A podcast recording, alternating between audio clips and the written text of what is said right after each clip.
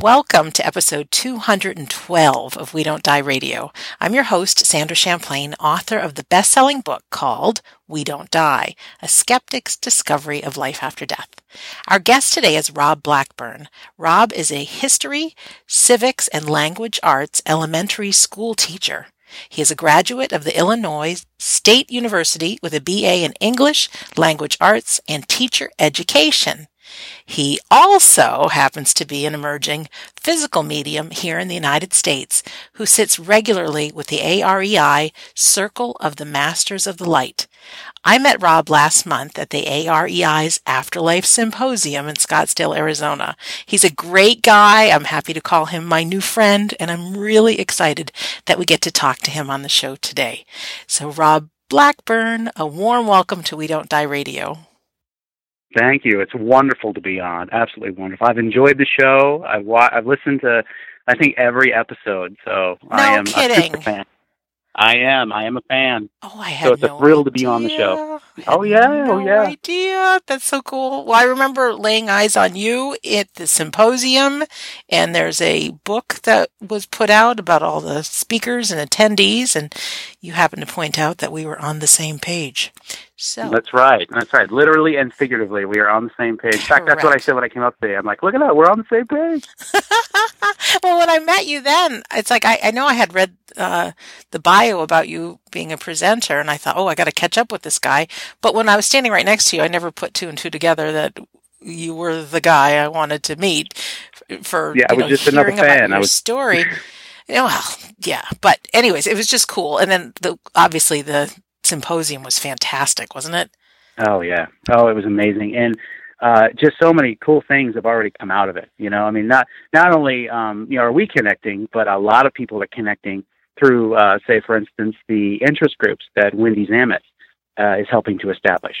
So a lot of that's happening as well. Um, you know, getting people together, just as they said they were wanting to do, uh, so that they can, uh, in their many interests, pursue, uh, you know, and and and move forward you know, not only connecting with each other, but also uh, finding ways to grow in their various fields, whether it be, you know, um, mental mediumship, physical mediumship, uh, the um, uh, what do you call it? Uh, where uh, the the the oh, uh, past life studies. I'm sorry, a little okay. mind.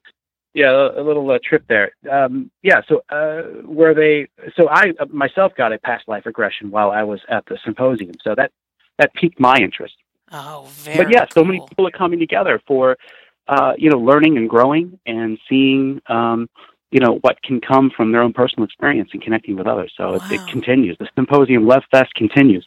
Oh, I, I just can't wait to see what the future holds and be part of it. Now, I didn't know about Wendy Zammit and the interest groups. Is that something she's doing uh, in the Facebook group? Yes, she is. So she's connecting to the Facebook group, There's but she has Afterlife. special. I'm interrupting you. I can't remember what the name No. of the Facebook group is. The uh, yeah, oh, we'll have to we'll have to like maybe p- uh, post that. Um, the it's the well, I'll get back to you on that. The Yeah, exact name of it. I Afterlife just I Research just clicked onto it And, and education. Yeah. yeah. it's from the AREI. The after, and you know who's who Mhm. you who's listening as our um, listener today. Underneath this episode, if you're listening on um, YouTube, it's probably the easiest way. Just scroll down beneath the episode, and I will have a link to that. So be easy to find. Or you can go to we don't die radio.com, click on episode 212, and that'll bring you there as well. Because as great as the symposium was, it is, I think, more important to bring this information and have it alive in our lives and spread, share it with others and have this great community of, of people um, up to the same thing as opposed to just waiting for once a year that we get together and talk about it. Like we want to talk about it all the Mhm. time. yeah, the name of it is the Afterlife Discussion. So A R E I Afterlife Discussion. Oh, thank and you so uh, that's much. yeah, hmm yeah. I just looked it up right here, um, and uh, it is a linked group. I think Suzanne Wilson, one of the founders of AREI, um, she is one of those people. The members are all on there, so you know you have to um, ask to join. You can't just pop on. It's not necessarily public to where you can see what's going on. You have to ask to come in, but I don't think that's a hard process for anybody. Uh, and then, you know, the interest group she created uh, or established while we were there. She uh, during the sessions, and they had several sessions, and those are the ones I mentioned already: the physical mediumship um, and the mental mediumship, the instrumental transcommunication group, and uh, I think that was it. I think those are the main ones, but there are others. So those are like springboards for other interest groups. And one of the platforms they're going to use the actually the platform form they're going to use for this is the Zoom technology, which is like a group Skype. Cool. And so people are able to get on and connect um, at, through these through these Zoom groups, and um, and then she's training us to run these things, and so we can sort of proliferate it. And so I'll train somebody else to to run one, and it'll just spread that way. How this way, fun! yeah, I don't know too much about mm-hmm. Zoom, but Suzanne Wilson and I are going to be doing a webinar in December on grief and the afterlife around the holidays, and it's going to be on Zoom, so I must Zoom to figure this out. Um, but I don't think it'll be too hard. But anyways, I, am glad no, it's there's, there's ways to do it. So Rob, let's yeah. hear about Rob. How? Well, a little bit about you. Where do you live? And uh, maybe a little bit of your background. I know I said what you do for a living, but maybe say it in your own words. Sure, sure. I live in Illinois. I live in central Illinois, not too far away from uh, Bloomington Normal. And uh, I've lived, I grew up in Peoria. Um, I lived there for uh, probably eight, was 18 years. And then I moved out. I lived in Vermont. I lived in uh, Pennsylvania. I've lived in Chicago. But I eventually moved back here. Uh, my mother was diagnosed with uh, lung and lymphomic cancer. And so I moved back here with my wife and my young son, and I got a job here in uh, well in Peoria. And uh, my my father took care of my mother through that process, and so we continued to live. My father passed away in 2004 of a heart attack, and it was around that time. Now, I had been listening. I'd been a long time fan of, of paranormal radio type type programs, and that would include Art Bell and uh, Coast to Coast, Coast AM back in the day. Yeah. But yeah. And uh, so it's a thrill to have George Noory. He was at the symposium, of course, and that was a, that was a super thrill. Uh, but I had, you know, I learned about EVP, and this was back in the early 2000s. And because he did his Ghost to Ghost show, or he did some of whatever shows, he had the the the um, people came on to share their EVPs, and that fascinated me. Um, I I had prior experience as a child, supernatural sorts of experiences, but I had no context for it whatsoever. But as an adult, uh, I decided, well, you know what, I'm going to try working some of this EVP and see what happens. I was a bit traumatized from my father's passing. Mm-hmm, um, you know, I, and it was yeah, as as those can be, those passings can be traumatizing. And uh, so my mother and father are both gone. My sister was still in town. My brother lived somewhere else, so I didn't have a lot of family except my immediate family. So uh, I wanted to reach out. I wanted to see if I could connect to my father, connect with my mother and uh, and the experiments proved to be pretty successful from the start. Now, not successful by today's standards, but in those standards, I was able to hear this and that, and that was enough to convince me that there was something going on. And that was my first steps into uh, instrumental transcommunication. So you did, you heard voices on recordings? Mm-hmm. In fact, the first voice I heard was my mother's voice and she had a strong whispery. Yeah, it was a strong whispery Class A. It would be considered a Class A mm-hmm. by the old standard. And she said, "Prepare," is what she said. Prepare. I'm like, well, prepare for what? like, can you help me out? Like, what? What am I supposed to be pre- be prepared for? Right. So I kind of ominous, right? Yeah. But uh, and I I heard from you know other beings. I, I developed a a, um, uh, relationship with a group of beings that I was communicating with.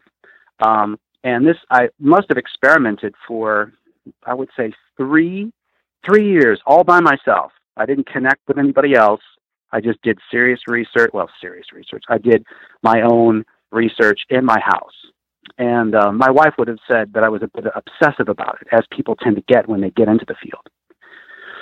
And uh, it was um, it was strange because the transformation that took place for me was that eventually, and not through, not because it was schizophrenia or something like that, which, you know, when you start hearing voices, you, you, you think that you might think that kind of thing. But the experimentation with the EVP allowed me to develop my mental mediumship. And that was clairaudience, of all things. Clairaudience. And I was able to hear the voices of these individuals, of individuals, without actually recording them. And it would come in, and it still does. It comes in like like a like a radio, like a like a uh, someone's flipping a radio on and hear these voices come in. It's often at best it can be very clear. At worst, it's like static. And that was that's what first developed was this mental mediumship, and that was uh, that was it was shocking because I was able to hear um, individuals are coming in. I didn't know what to do with it. I had no idea how to do with it, what to do with it. Um, I, my, my, first thought was, okay, what can I what can I learn from these people that right. are communicating with? Me? And so I uh, just I, I, I met a group of individuals through this clairaudience that wanted to communicate with me and and and were kind of introducing me to um, you know the process. Meanwhile, through this, around 2007, 2008, uh, I went to the Spiritualist Church in Leroy, Illinois, because I was seeking some like-minded people. Mm-hmm. I figured, why not the spiritualist, right? Why not? yeah. And so I met with some people over there that knew an individual by the name of Dr. Craig Hogan. Ah, and he, I know Craig yeah. Hogan, as does yeah. everyone who was at the Afterlife Symposium. Mm-hmm. Mm-hmm and he, uh, I, I had a chance. He, I heard that he was starting a physical mediumship circle. Now, I didn't at the time know what physical mediumship was. Uh, I looked it up, and, and there was, you know, scant information online about it at the time. Uh, you know, names popped up that were famous names that still pop up now when you look it up. Right. But I, I, I thought, well, you know what? I'm going to go to some of his um, interest circles. So, like his, uh, I call them interest circles, I guess, but they were meetups. So he had people go over there and practice like mental mediumship or mm-hmm. have conversations about the app. He still does this. And, uh, but, you know, I joined up his physical circle as soon as I could. So the first meeting, I was at that meeting um, with a number of other people. There must have been 20 people there. And the first, the first meeting we did was, was pretty spectacular, but he thought that it wasn't controlled. It wasn't as controlled as it needed to be. And when he instituted some controls, um, the activity that we got immediately stopped. Now, wait a minute. Back up. What do you mean it was pretty mm. spectacular in the beginning? Like, well, can the you paint the picture? rocking. There's yeah, 20 yeah, yeah. people in a yeah, room. So you hear about 20 people in this, and he has this, he had a, la- a rather large, uh, probably century or so old house mm-hmm. uh, near uh, ISU in in um, Normal, and we all went upstairs to this room, which is basically sort of like an attic space mm-hmm. and a bedroom, but it's an attic space. And there must have been, like I said, about 15 to 20 people in this room around a big table, and we all sat in there, and the table was rocking like crazy on its own. Uh, to mm, well, presumably on its own, right? And, and I I entered a long time ago. I I I came into this uh, afterlife studies very skeptical Right. You know, and you can relate to that completely. Oh, you know, heck yeah. yeah. Yeah. if yeah. it seems so, too good to be true, was, it probably is. Yeah. Right, right. So we have to be very critical. Mm. So Craig as well, very much so. I think everybody in this field. I mean, the Zammits, you know, pride themselves on their um, deductive, uh, you know. So we're up there and the table's rocking like mad and it's answering questions, the rocking back and forth and such. And Craig sort of raised an eyebrow to that. He's like, okay, this is interesting, but let's put some controls on it. Let's put, let's make sure that it is, um, you know, there's, uh, I think he used, um, glow in the dark tape because the room has to be completely black, right? And, and, and, uh, no light in it. And so he put glow, uh, glow in the dark tape and monitored where people's hands were to make sure that they were on the table, not underneath oh, it, and not wanted manipulating to... it. Mm-hmm. And uh, when he did that, the activity ceased. So, not to say that there was fraud intentionally, mm-hmm. but I think um, there's a human nature element there that that when something's moved, I don't know. So whatever it was, it stopped. Okay, I'm not going to go any further with that, but whatever it was, it stopped, and the numbers cut in half so people didn't want to be a part of it um, if they couldn't do it the way they wanted to do it. And so it would really dwindle down to a few of us. Now, um, the wonderful people at the Spiritualist Church, I'm not painting a dark picture of them whatsoever. Whatsoever, they're great people. Mm-hmm. Um, uh, but you know, it, it wasn't something they were interested in doing if they didn't do it the, perhaps a traditional way. I don't know. Whatever, whatever the case was, the numbers cut in half. There was only a few of us there, maybe 10 mm-hmm. and then it dwindled down to I think about eight or seven of us. And we, and that I was then a permanent member of this physical circle. And when did and it start? We were, when was this? Around like I don't want to say about 2008. This is a while now, Rob. Okay. Mm-hmm. Mm-hmm. And and so it was. So we wanted to sit consistently. Okay. And so we sat. We sat once a week. I think it was either on a Saturday or Sunday, and on it, and that circle um, changed over time. And um, and the circle, the physical circle, has taken many different forms. Um, you know, we've had many different members. Mm-hmm. So over the over the years, um, there has been breaks. There have been times where the circle's focus went to more mental mediumship. So it hasn't been a consistent circle for you know a number of years, but it was for the most part it's been uh, uh, you know a physical circle. So the mm-hmm. development part, whenever that kicked in for me personally, I can't say. I know that they started working with members of the physical circle um, they must have because phenomena was taking place little bits here and there. Okay, now there's but people, it wasn't. I hate to interrupt you. There's people that no, no, don't know really what physical mediumship is. Um, maybe not an easy thing to just sum up in a couple of sentences. Sure. Um, but stuff happens. mm-hmm. Stuff moves. Uh, yeah, yeah. So yeah, I mean, in, in short, it's it's uh, where uh, these unseen unseen forces, a mm-hmm. team, presumably, is manipulating the energy, either theirs or the sitters, usually both, in order to manipulate objects in the room. Now, you know, there's a, there's a good conversation about what's happening now in physical mediumship, and that's a great thing to talk about. Uh, but at the time, so what I think what they do, and it's more revealed now, what they do is they work with energy. Mm-hmm. That means their energy and the energy of the sitters and they use that energy to m- manipulate objects in the room, but they also use that energy to transform the sitters. They transform the sitters into um, better conduits of, of the energy they want to push through. So they either have greater control or they're planting, they, they're coming up with their own ideas as to what they want to do with the people that are involved because they're they're I don't want to say puppet masters, but they're a bit like that, where they're planning out and deciding how best to use certain individuals, and um, so they're developing the sitters, and whoever then they decide, okay, this person would be best for this, or this person would be best for that. That's that's how they'll do it. Whether someone becomes a trance medium, where a, where an unseen uh, uh, uh, personality is speaking through them, mm-hmm. or someone becomes a physical medium in the sense of a uh, you know, being able to uh, facilitate um, ectoplasm, and then ectoplasm is then manipulated and used by the team to, to lift objects or speak, creating an ectoplasmic voice box or whatever it might be. But now, you know, there that seems to be the that seems to be the thing that they're doing. They're using energy in order to not only entertain the sitters, but to work use that energy then in some way to help develop the um, physical mediums.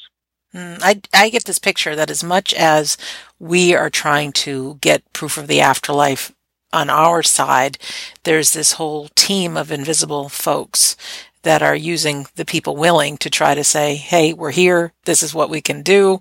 Um, you know, like let's work together. And I personally have hmm. sat with David Thompson, Scott Milligan a few times and taken a course in trance mediumship over at Arthur Findlay College. And you know, on the show, we've talked to Robin Foy and, um, mm-hmm. yeah, Jan Vanderzande and, you know, all this, I am 100% convinced in the reality of physical mediumship. And, you know, I do get that there's a lot of room for skepticism because, uh, happens in the dark most of the time. Um, there have been people who have done really fraudulent things, preying on mm-hmm. grieving people. Um, but to me, it's like one of the things I am most fascinated by. So yeah, to, me too. Uh, to get that you're my new friend here in the United States, and you've been sitting, and something's building. It's like I want to hear your story. Yeah. Yeah, it's uh, there's you know over the years there's been different kinds of phenomena. Um, some of the earliest phenomena that we had uh, was lights. Okay, so little little lights that would pop, or or or, or um, like little starbursts, that kind of thing. That seems to be the m- most elementary kinds of things. Um, but as for you know, it's very subtle. They'll work on you. They'll build the energy in the room. They'll work on you. You won't realize you're being worked on. It seems to be the more intense work when they really are working with a physical medium for development. They're going to do a lot of work on the nervous system. The nervous system seems to be the, the body system that they really need to uh, adjust uh, and and make sure that that is the way they want it to be.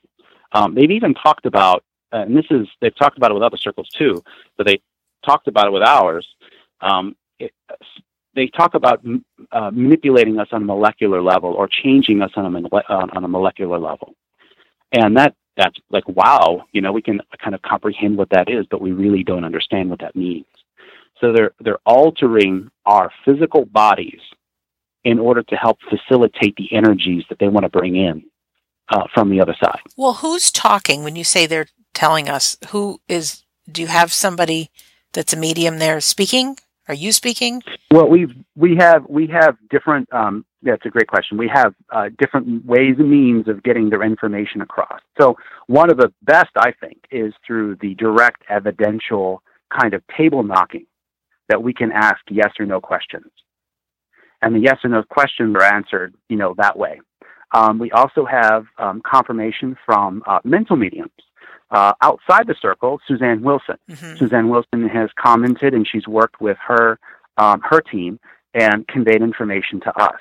We also have a very good um, uh, mental mediumship that is that is sitting with us. Vicky, and we have other you know there everybody at the table's uh, a medium you know and and there and but she is especially good at connecting with the team and what and how we know uh, what she's saying is what she's conveying is accurate is that she will get an impression from the team an idea um, images even a statement and uh, the table will will knock we will have then a physical uh, manifestation that takes place to validate what she's saying. So it's not like we're sort of, you know, getting ideas and just running with the ideas. That's extremely dangerous, right? Because we could run ourselves right down a rabbit hole, right? And be very far from the truth. But it, it seems to be. Hmm. When you say the table knocks, is it a table that's mm-hmm. on a, a hardwood surface and that it's you know, like it bangs once for yes and two ice for no, or something like that? Yeah, yes, a bit like that. Yeah, so it's a, it's actually a larger table. Um, it's a larger table, like a dinner table type table. It's um, mm-hmm. um, well, I shouldn't say it's that big, but it, it's it's larger than your typical. Yeah, it's larger than your typical seance table, which uh, tends to be very light. Um, and and you know be able to be manipulated very easily by the team. So we have a larger table, yes, and it knocks um, repeatedly. So we don't really have a you know one for yes, two for no kind of thing. It's more like no is nothing, and yes is a number of bangs. That's wild. So, yeah, and and they have. Um, and it's it's it's really weird, uh, you know. Yeah. Uh, it's it's you know because you know this it's it's you know, even after all these years it's difficult to kind of get to to get over it you know you really can't ever get over it because in our normal daily lives, we see an object hits another object makes a sound. You know, we tend to correlate those two things, and it's not here. There, you know, sometimes sounds happen. They, there's no. It's not even on the table. It's like a popping noise, like the air is enveloped into itself and makes a noise, um, and that kind of thing. So, but yeah, as for the the validation, comes from uh, the physical manifestations, and the and of course uh, preceded by the information that Vicky gets. And it's not just Vicky; it's it's Anne and Sally as well that that, that can get the information. But that's just one source. Um, I you know I sit in the cabinet, so I'm not privy yeah, let's to talk a about lot of the cabinet. Okay. um, tradition. Yeah, yeah. Traditionally, as you as your as your listeners will know, if they're familiar with physical mediumship, yep. um, it is just a it is a space apart from the circle um, that usually is a curtain or something that closes it off. Where traditionally energy is, um, and I know this for absolute fact because I felt it, I feel it every week, is uh, congealed, so to speak, or it is uh, it is masked inside that that space. Um, it's it's like a protective space within the circle Mhm. space, Right. and in, within that space, then the, the the development can happen. Now, later on, when um, you know if if there's ectoplasmic manifestation and whatnot, they'll tend to um, use that as a place where the ectoplasm can kind of come out of the cabinet and then can come back into the cabinet, keeping the medium safe, right? Keeping the medium apart. It doesn't. And they don't necessarily have to sit in the cabinet, but for development, uh, um, I find it absolutely necessary because in my in my limited experience, really, I mean, uh, it, it, the energy builds in that space, and and um, it's it's it helps very much because I've sat outside the cabinet in development and sat Mhm. inside a cabinet in development, and inside it's far more accelerated. You can really feel it all around. The distractions aren't there. Just Um, concentrated can- energy.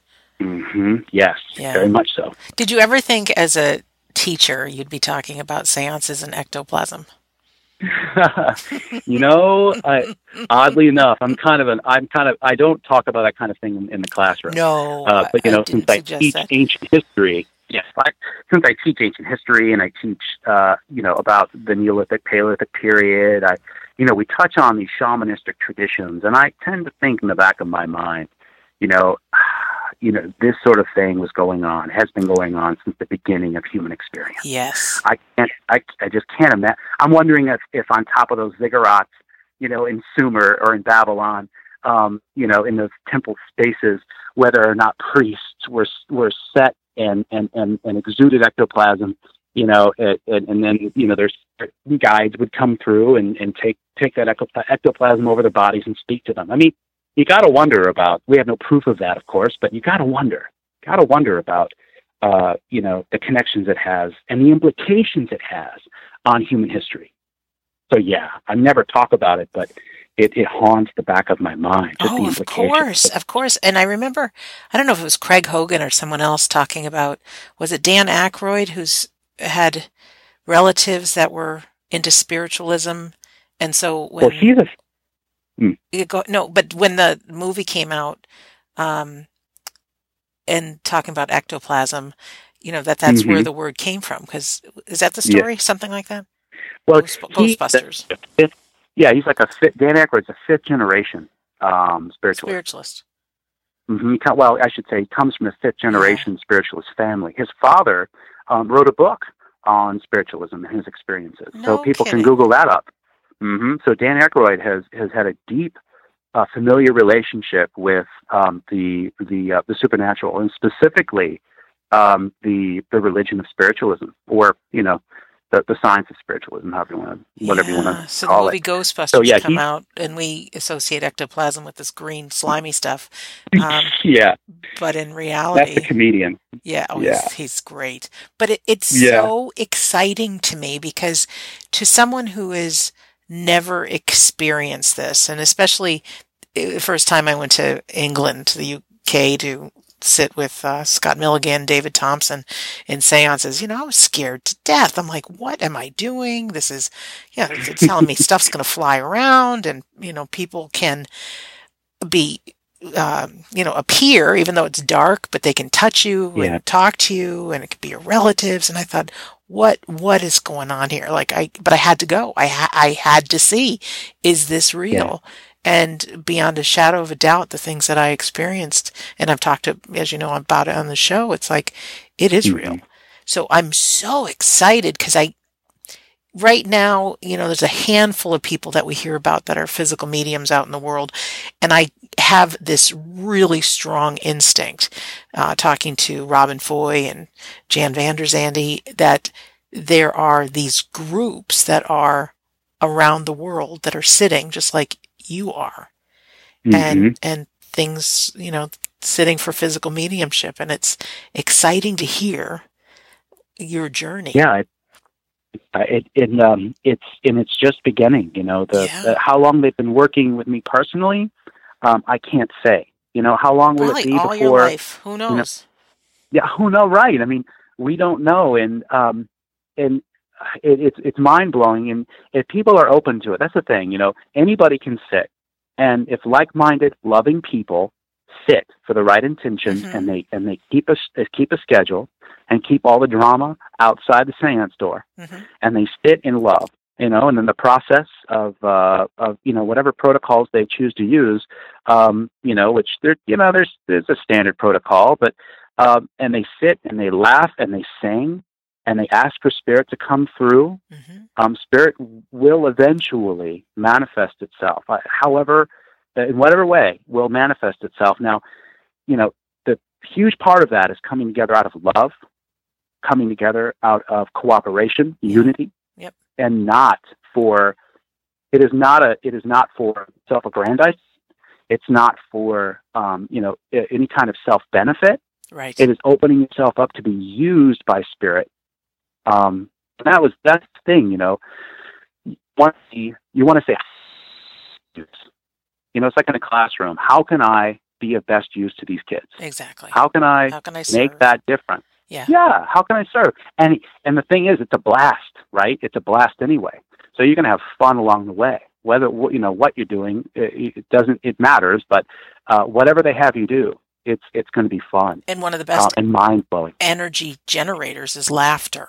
So I had no Mhm. idea when I went that it, it's just it's going on one year actually. Uh, it was our United States Thanksgiving last year that I was in my very first seance room, and uh, and the laughter and singing Christmas carols and singing like "I Will Survive," and I'm thinking, you got to be kidding me! This is fun.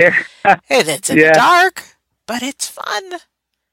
yeah and and that's and you know not all of it's in the dark so we have we have um there are there are physical mediums now that are working exclusively with as robin foy would tell you um working with energy Yes. um you know the energy form which uh you know and i was thinking about it famous physical mediums in the past where they could work in white light there was no evidence of ectoplasm hmm at least in certain instances. Um, and D.D. Home would be one of these, the mid 19th century, late 19th century physical medium, who is one of the most spectacular of all time, known to have levitated out a window and come back through another window. Right. Yeah.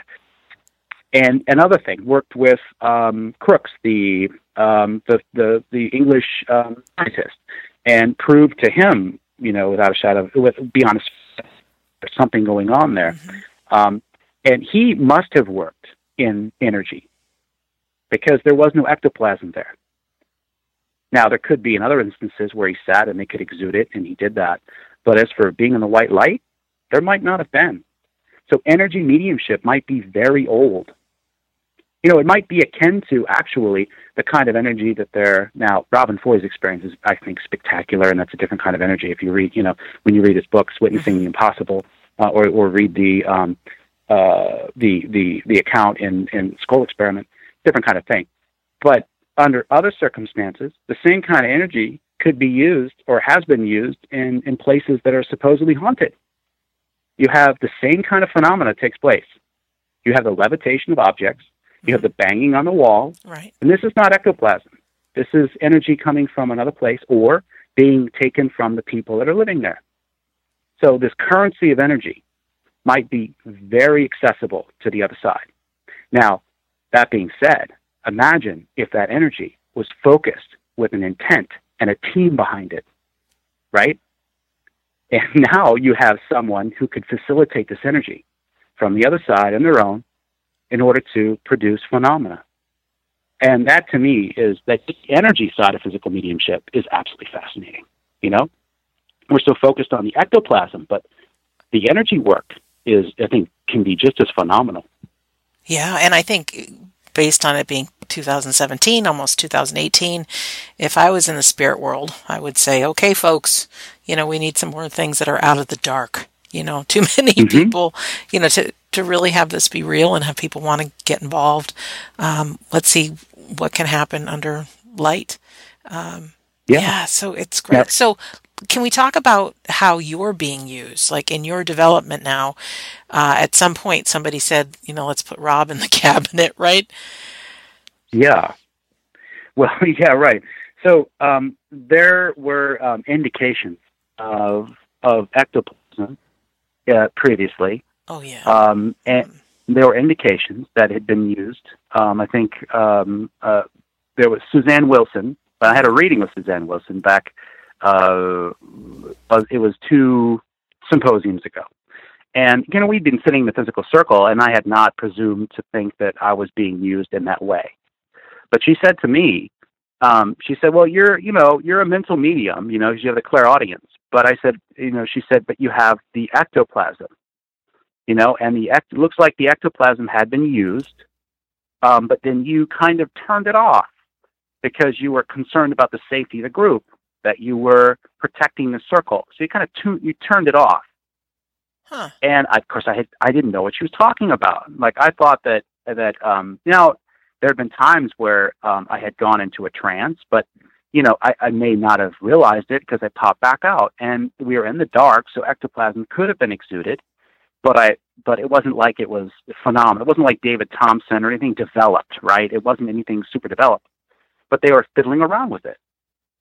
And and so that to me, you know, um, was an indication that maybe we should try, you know, working in that way, working for um, physical development. You know, uh, getting a you know, getting a cabinet and uh, and Craig, you know, put together a cabinet and started sitting in a cabinet.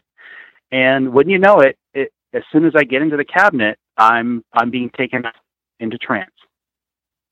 And they begin working with me um, to develop, working on the nervous system, working on the body system, develop uh, the the physical manifestation. Now, the most of what we're getting in the circle is is probably energy. Is energy um, most likely energy for right now? But um, it you know, oddly enough, well, maybe not oddly, more recently, Mm-hmm. I say oddly enough, right? Like, like, that matters anymore. yeah, right. Like that matters. In a good way. Yeah. Yeah. I'm sitting in the circle and I'm uh, I'm taken. So it's hard to describe, but when you're taken into trance, for me, it's it, it begins as something cold. It, it you can feel like almost a cold over your skin a little bit. It's like you can know their presence are there. I know that sounds really not too cold, but it feels like there's a layer of just something a little colder on your skin. Mm-hmm and then I can feel it. It's sort of like a, a kind of a, a warm um, uh, energy kind of moving through your body. You get sort of lethargic, um, and you begin to go into a light trance. And from that light trance, then um, you just you just knocked out. You you cease to exist in the sense consciously. When that happens, you can't you don't know that it happened. Right. It just happened. And for me, and as well as another physical mediumship that I was talking to, it was um, Jan Vanderson's um, Vandershan, his physical medium. He we kind of connected, uh, Brian and I, and we were talking about our mutual experience, and he was echoing the same thing, and saying, you know, he's kind of in the beginning, and maybe it's different for everybody, but uh, for us anyway, we were kind of going in and out. We're going in and out. So we're we're a, we're we're in a semi trance, and then we're out, and then back into a semi trance, and then and then um, you know back out to where we're not conscious anymore. And when you're not conscious, you don't know that you're not conscious. It's like you're being blacked out, like like anesthetized, you know, mm-hmm. anesthetized. You, you're out. And so I was, I think this most recently here. Um, this happened before. Maybe this is what um, was talking about. Um, I felt since coming. I was I was in a semi trance at this point. I was I may be put in that trance state so I can feel it, so they can tell me what they were doing. I can feel, I can feel this one. I can feel something coming out of my um, left nostril. How about that? And then, yeah, and then I felt then it kind of, uh, and then I felt something coming out of my right nostril. Huh. Where they're where they're expecting think what they're doing. And so they're moving that, it, it, and it felt not like water coming out of your nose. Okay, it didn't feel like that. Now, I maybe I, I don't have much experience in talking to other physical mediums and what they think it what what feels like what. Mm-hmm. You know, I think for the most part, people are out when that kind of thing takes place. But what was coming out probably wasn't super solid, but it certainly wasn't, you know, um, not solid. Right and it was very clearly something coming out. And I'm in a I'm in a paralyzed kind of state. I'm in a semi trance. I can feel it coming out, And then, you know, um, again, like I said, you pop in and out of consciousness. So these early stages of physical development, which are basically undocumented, um, except amongst physical mediums that want to talk about it, which is really fascinating when we talk about these interest groups, people actually communicating these things. Mm-hmm. You're, I think you're going in and out. Now, for more developed mediums like Milligan and Thompson, they're out completely, presumably, and when the when the phenomena takes place, or they, you know they've been developed in a different way. But in the beginning, at least, uh, where I'm at, um, you you know you you pop in and out, in and out of consciousness, and afterwards, after you're done, and we have a kind of a pattern with our circle, we play music uh, and, and like an hour and a half of music, and at the end of that hour and a half, with the last song, that's when we're done. They generally get me up and move me out of that trance state by the last song. Afterwards, I'm pretty wiped out. Um, sure. Yes. Uh, I have a deep sensitivity to light. Light is really harsh, even after, even a half hour afterwards. My my sensitivity to light is really um, severe. Um, luckily, I wear glasses, and and it helps a little bit uh, because I have like the tinted glasses kind of thing, and it helps a little mm-hmm. bit protect the eyes. But um, uh, you know, I y- your body is worn out the next day. Like when I'm teaching the next day at school, I'm just oh, I gotta I gotta drink some more co- extra coffee. I'm just I'm physically worn out. So whatever they do taxes the body quite a bit. Uh, at least initially, uh, eat a couple bits of candy. We eat little like little Twix bar or a little Kit Kat bar after afterwards. Everybody in the circle does. It's a ritual we have, but that's very helpful.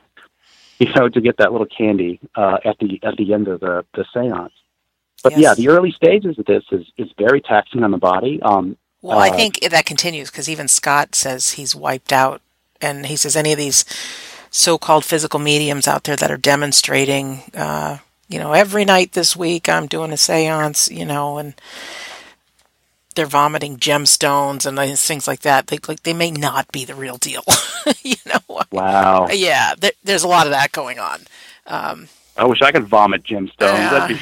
well, I don't think they're real gemstones, but no, I know. I'm just saying that. Hey, you know, that seems Christmas to be early this year, right? Yeah, yeah. So no, I'm I, kidding. I, that that. Yeah. No, you know, because no, no, I see what you're saying. It's not it seems a little dubious, right? It, it seems a little dubious. It does. And, and, then you look at the price tag um, of how much it costs to go to one of these seances, and you know, sometimes it just screams inauthentic to me. So, um, it, yeah. And it's only because I've actually been with Scott Milligan's seance and David Thompson that I feel like um, I don't want to say authority, but I have trust um, that it's the real deal. You know, so mm-hmm. I haven't explored the others, so I don't know. Yeah, maybe they yeah, can step by step, vomit right? gemstones and stuff. But, anyways, bottom line is, I know from Scott because I know him better than David that um, yeah, he's exhausted. He's wiped out. I mean, this is really mm-hmm. a physical, hence the term physical mediumship. I mean, it, it takes a toll on the body. Yeah, Brian, as what Brian and I both have a devoted um, sitting space in our in our houses. So we were talking about this. I was moved to create a seance room in my house cool. to sit in, and the team told me it was over the summer. They said they want me to sit. They wanted me to sit for two hours. Wow. Um, and they at that time two hours every other day or like uh, three days a week, something like that. Um, and so they wanted to do some development. So I I basically fixed this room up in my basement um, set it up as I knew to do as a seance room, and sat and and sat, and it, they were knocking me out just as they do in um, the uh, in the cabinet, um, and uh, that has been maintained since this summer. Um, now I don't sit as much, I because during the school year, and uh, you know I really can't come home and do it. I'm too wiped out. But I do it on I do it on the afternoon. Um, and here, you know, this is interesting. Uh, you know, occasionally I get phenomena in the room, and because I'm clairaudient, they guide me through. Sometimes they tell me everything's great, everything's looking. Actually, communi- the team will communicate with me clairaudiently and tell me what's going on, and which is a, which is a benefit. Um, and that's fascinating in of itself. It's not validating because I can't validate that. I can only say that this is what I heard, right? Mm-hmm. So to me, I just I hold that personally. I hold that to myself. I don't really share a lot of what they're saying because I'm I'm not convinced because I don't have the validation that they are right. You know, who they say. they I, so I'm very careful about that. But I take it all in. But if I take a nap afterwards, if I'm really wiped out, like the other day, I sat down, I uh, laid down after this, after I sat for, for an hour and a half. Um, I tried to take a nap. Um, my whole body was like it was there were bugs crawling on it, like the, the me tingling all over, pricklies all over my skin. Wow. Um, and just despite that, I was rolling around and I got a little bit of a cat nap. But towards the end of it, um, uh, my brain or my like again nervous system brain. These sort of I don't know what they are, um, but they're like these little brain zaps that literally feels like your head is being shocked with with electricity. Wow. Voltage, I guess. I don't know. Yes. And so uh, clearly, uh, you know, not a good idea to take a nap after sitting because the nervous system work that they're doing um, is, you know, very and um, you know, if you were to take a nap afterwards, it's not. So there are these there are these physical um, physical um, manifestations that take place just in your own body, changes in your body due to their work that are not mapped out, that no one tells us, and that we're kind of learning firsthand as we go along. And it's not for the faint of heart, and it's certainly not for anybody that wants to have kosher all the time with their body. Um, th- there will be odd things that take place um, with the physical body.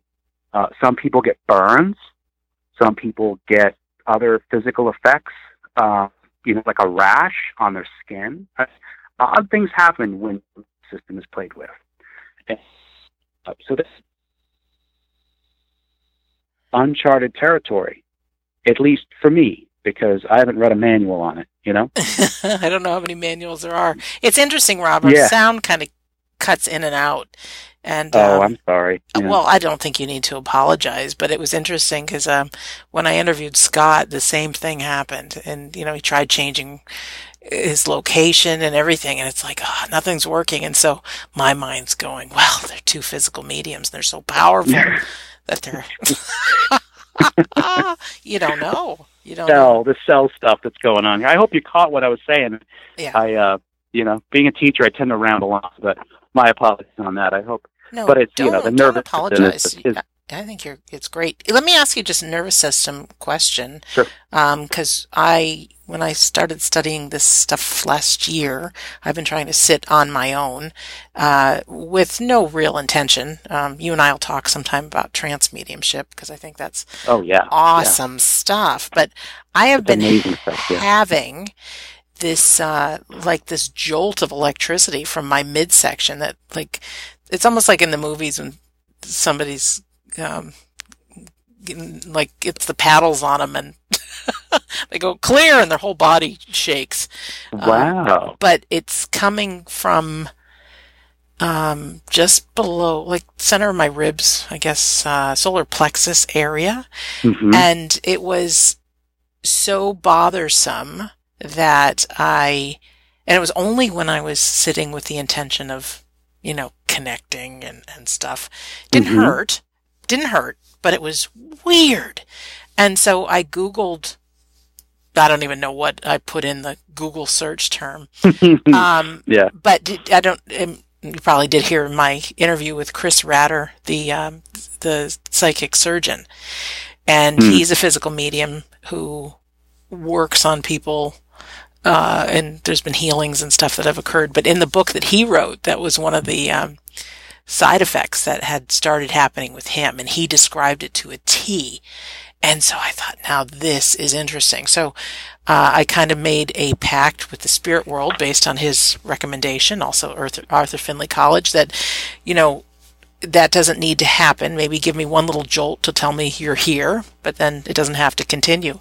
And no kidding, once mm. I put in that request to God, the universe, the spirit team, that's exactly what I get. When I sit, I'll get a couple of those jolts. It doesn't hurt, but it's like, oh, okay, team's here.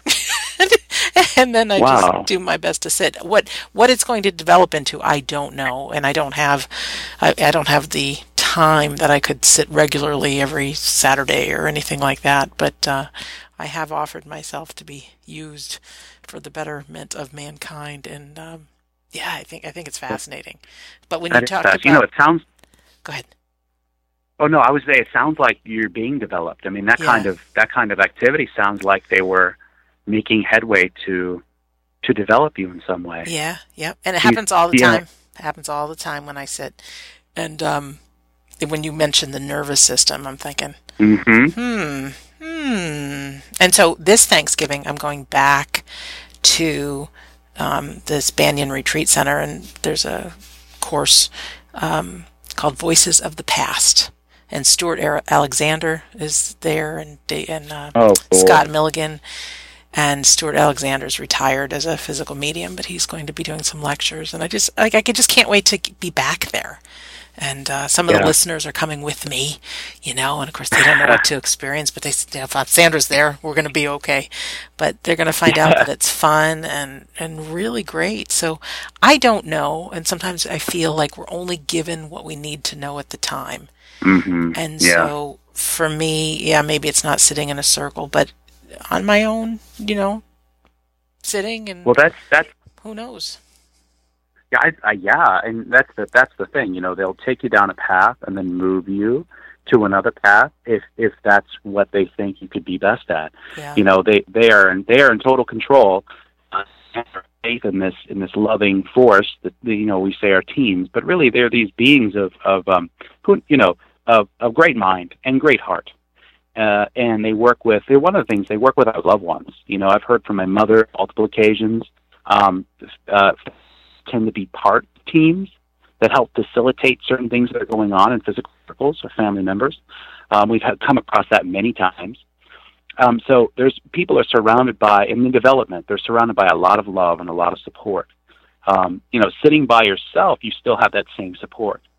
Um, I'd imagine, right? And having physical uh, reactions like that while you're sitting, is I think that's pretty stupendous. So, the things that we came out of one of the things we've come to understand, and, and I was talking to Brian about this, uh, this idea of chi, you know, the old um, notion, and ka for the Egyptians, hmm um, this idea of chi, this energy that, that is all around us all the time, that is then used by the body to help manifest physical phenomena, specifically healing, used by you know um, uh, the Taoists. They talked about it, whatever. So this idea of this energy, energy, and that is directly related to the nervous system, and uh, runs everywhere where the nervous system runs. So these this this chi energy. Uh, I asked once in the seance circle when I wasn't in the cabinet. I asked about chi. Is is chi a reality? Yeah. You know, and and and of course I got knocks, all kinds of knocks.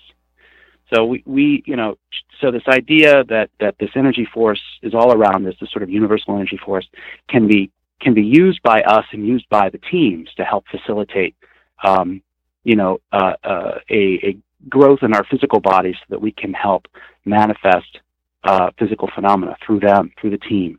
So consciousness directed, you know, by the team and, and directed by how they want us to grow. But it's it's a I think a very real thing, and so I tend to think about this chi force and how this chi force is possibly related to the development of physical mediumship uh, in all its forms, including trans, including um, direct voice, including all of it, and uh, and how and you know and there's just so many mysteries. So I would su- I would suggest maybe take a look at at at that and ask Stewart Alexander and ask Scott Milligan about their early development and what that looked like, what that felt like, um, if they can remember. Because maybe they went to zero to, to, to 100 miles an hour real fast, you know, and I'm in a Model A and I'm just kind of chugging no, along. I, I don't know Stewart's Yeah. story, but I know um, Scott. It took time and dedication, and just uh, I think things happened right at the beginning, enough to give him the taste that this is real, and then hmm you know years went by of sitting and, Yeah. and dedication and things. So, um, and and for anyone listening, you know, it might sound weird, but there's nothing, and maybe you can agree with this, Rob. It's, there's nothing scary about it. It's it's love. It's this No. feeling of not being alone. And I tell you, Mhm. you know, we. I know for myself personally, I spend a lot of time alone, And even though we record these interviews and share them, it's as human beings, it's easier to forget who we are and and you know get caught up in our ego and day to day life. But mm-hmm. to sit quietly, and sometimes I just do it just before going to bed, um, and quiet quiet my mind the best I can with a loving intent to connect. And then, you know, I get this little mm-hmm. jolt of electricity going through me. But then I'll get visions in my mind's eye of like a little snapshot of my father or people that I don't even know. Uh, yeah. And, and one guy showed up in my mind's eye, and I'm like, "Who are you?" Like I didn't even know. And then all of a sudden, I look up. It's Thomas Edison when oh, I started wow. looking up, and, and, for whatever reason, I'd been fascinated studying Thomas Edison, and and uh, mm-hmm. and all of a sudden, it's like that's what he looked like in his younger days. You know, like so. I don't know yeah. if, if, he's coming through or if he's not. Um, yeah. But you know, I'm you know, and I'm really loving learning about the Wright brothers and um, mm-hmm. the. And, but these are people that had dreams that the world said it's not possible, and right. they changed the course of humanity. And I think what, what we're doing with AREI and all the afterlife stuff is the day will come that it will be commonplace that we really know, like know that life after death is real. Our ancestors mm-hmm. and relatives are around. Our life is for a purpose. There's ways to connect. And, you know, more importantly, our life is for a reason. And I think that's probably why these things are interesting to me right now, because it's like, we got to go for it. And it's okay to fail a thousand times on all mm-hmm. these different experiences for that one time that, you know, we have a light bulb, so to speak, with like Edison. Yeah. Yeah. And when we move forward to the next uh, sphere, you know, as, as Leslie, you know, Leslie Flint's people would call it the next sphere, the, the mm-hmm. afterlife, um, you know, we will be the team. We will play a part in the team. You know, no doubt we'll be drafted to help out these other circles. No you doubt. know, I tend to think about I tend to think about that like if so decades from now when I pass, I'll be yeah, you know, look, look, I guess I know what I'll be doing, you know, in the afterlife for for at least a, a, a long while. I'll be helping to you know work with these other teams that are here on earth you know and and it's about time i think yeah. humanity needs to step beyond its territoriality step beyond its its ego step beyond um, these things that have been holding us back to really kind of you know introduce us into this next phase of, of, of understanding reality. You know, get away from the, the, the, the reductionist kind of materialist science that we seem to be chained to. And even in our textbooks, it's a ridiculous thing. Um, you know, in science textbooks, there's still, you know, quantum physics, of course, is taking us beyond that a bit too. So, you know, it's about time that we step out into greater reality. Yeah, and to have people sitting ourselves and having stuff happen. I mean, apports mm-hmm. is the word for things coming out of nowhere, whether it's pennies or dimes or, uh, you know, gosh only knows what. You know, at some point you'll be sitting in your circle and, um, I know a friend of mine and her husband, he's, he's a physical medium in Germany, and the two of them just sit together.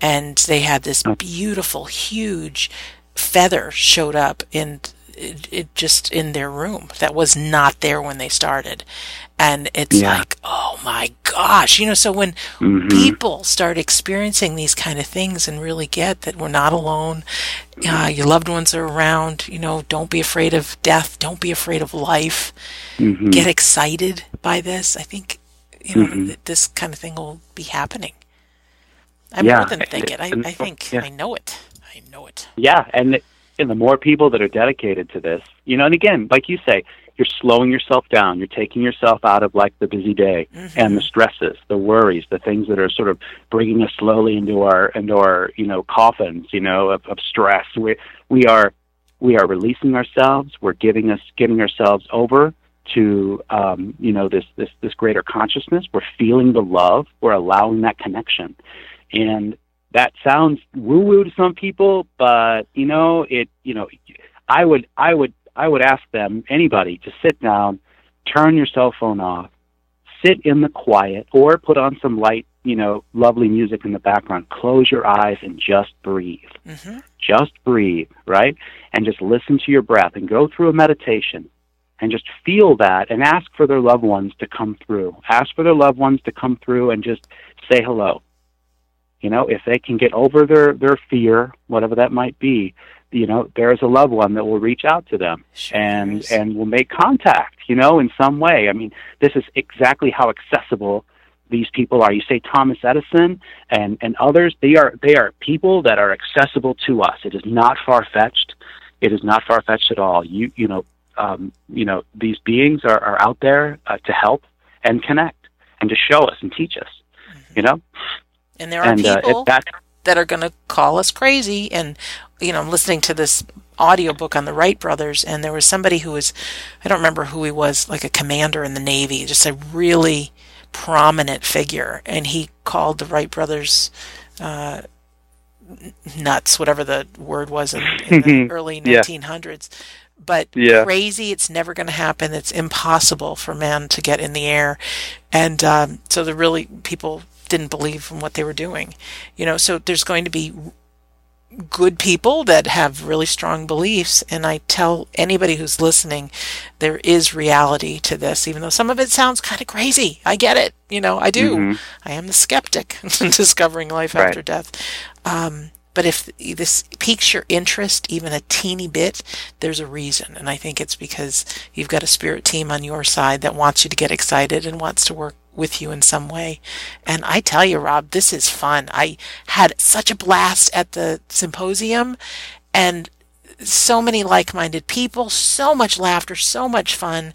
Instead of it Mhm. being me, you know, sitting in my room recording these conversations, but having nobody in my real life that I talk to about this, I want all of us to have people in our circles of people that we see every day that we can talk this stuff about, you know? So, the growth, the potential for growth is just beyond imagination. You know, connecting uh, to the other side, but also just personal growth, Yeah. understanding the obstacles that that we have individually. You know, to get over. You know, are we stuck in a cycle of fear? Are we worried about this? Why is that? I mean, there's a lot of like individual work that we can do with ourselves as we go through this process of connecting to the other side. It's very, very beneficial, and it's free. You're not paying some psychiatrist for it either. You know, not to say that people shouldn't get therapy or whatever, but if they need it. But I'm saying that there is a therapeutic aspect to connecting in love with those on the other side. hmm I, I had a my last interview was a, a great one, um, and gentleman I was talking to, he was saying when he goes hiking, and he's quieting his mind, and he's just one with the trees and hiking and the sky and everything. He gets these really great words of wisdom that come, whether you call it God or the universe. Um, hmm and then I had told him I'd gone on vacation and I met a security guard that worked at a beach in the Virgin Islands, older guy, and he had the most poetic stories about life and love and what it, you know, the meaning of life. And I'm thinking, and Mhm. I, I wanted to get the book that he, he, you know, learned all this stuff. And he says, I didn't learn this from any book. He says, I just listened listen to the waves. You know, this stuff comes. So we look so often outside of ourselves for the answer. hmm But just like you said, when we can start paying attention to our breath and quiet, uh, then we can listen and we can hear so much. Anyways, Rob, Yeah. this is so exciting to talk to you. We've already talked an hour though, so I think I should let you get to bed so you can uh, get a fresh start for your teacher day tomorrow.